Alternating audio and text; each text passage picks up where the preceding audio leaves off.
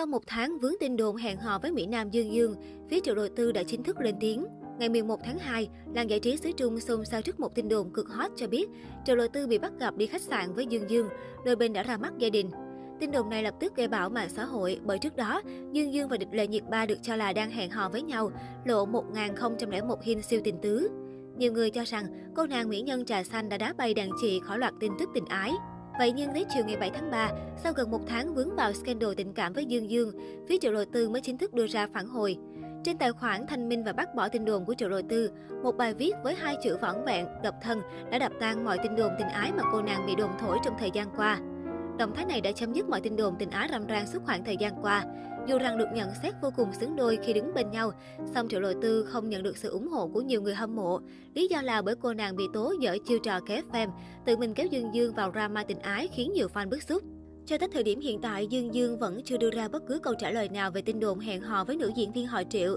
Từ trước đến nay, anh vẫn luôn giữ im lặng dù bị fan soi 7749 nghi vấn tình cảm với các sao nữ khác. Trước đó không lâu, cư dân mạng truyền tay nhau một đoạn video ngắn quay lại cảnh Dương Dương giúp Triệu Lộ Tư che nắng trên phim trường Thả Thí Thiên Hạ.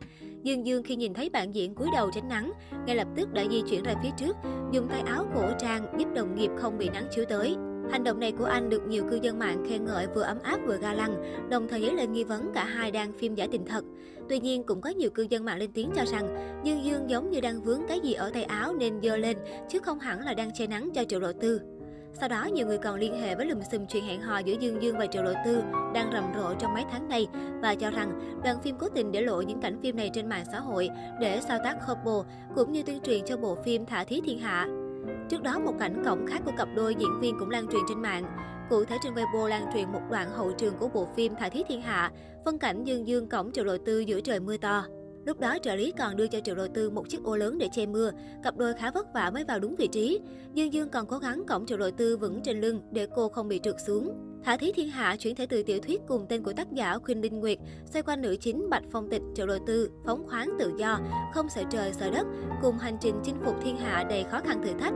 Đồng hành cùng cô trong suốt chặng đường là người bạn Hắc Phong Tức, Dương Dương, một công tử nhà giàu thông minh nhưng chứa đựng tâm cơ khó đoán.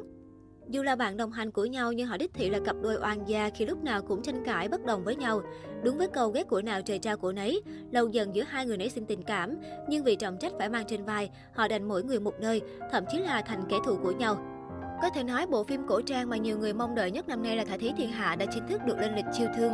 Do đó, siêu phẩm cổ trang này vừa mới thông báo ngày lên sóng chính thức vào ngày 12 tháng 3.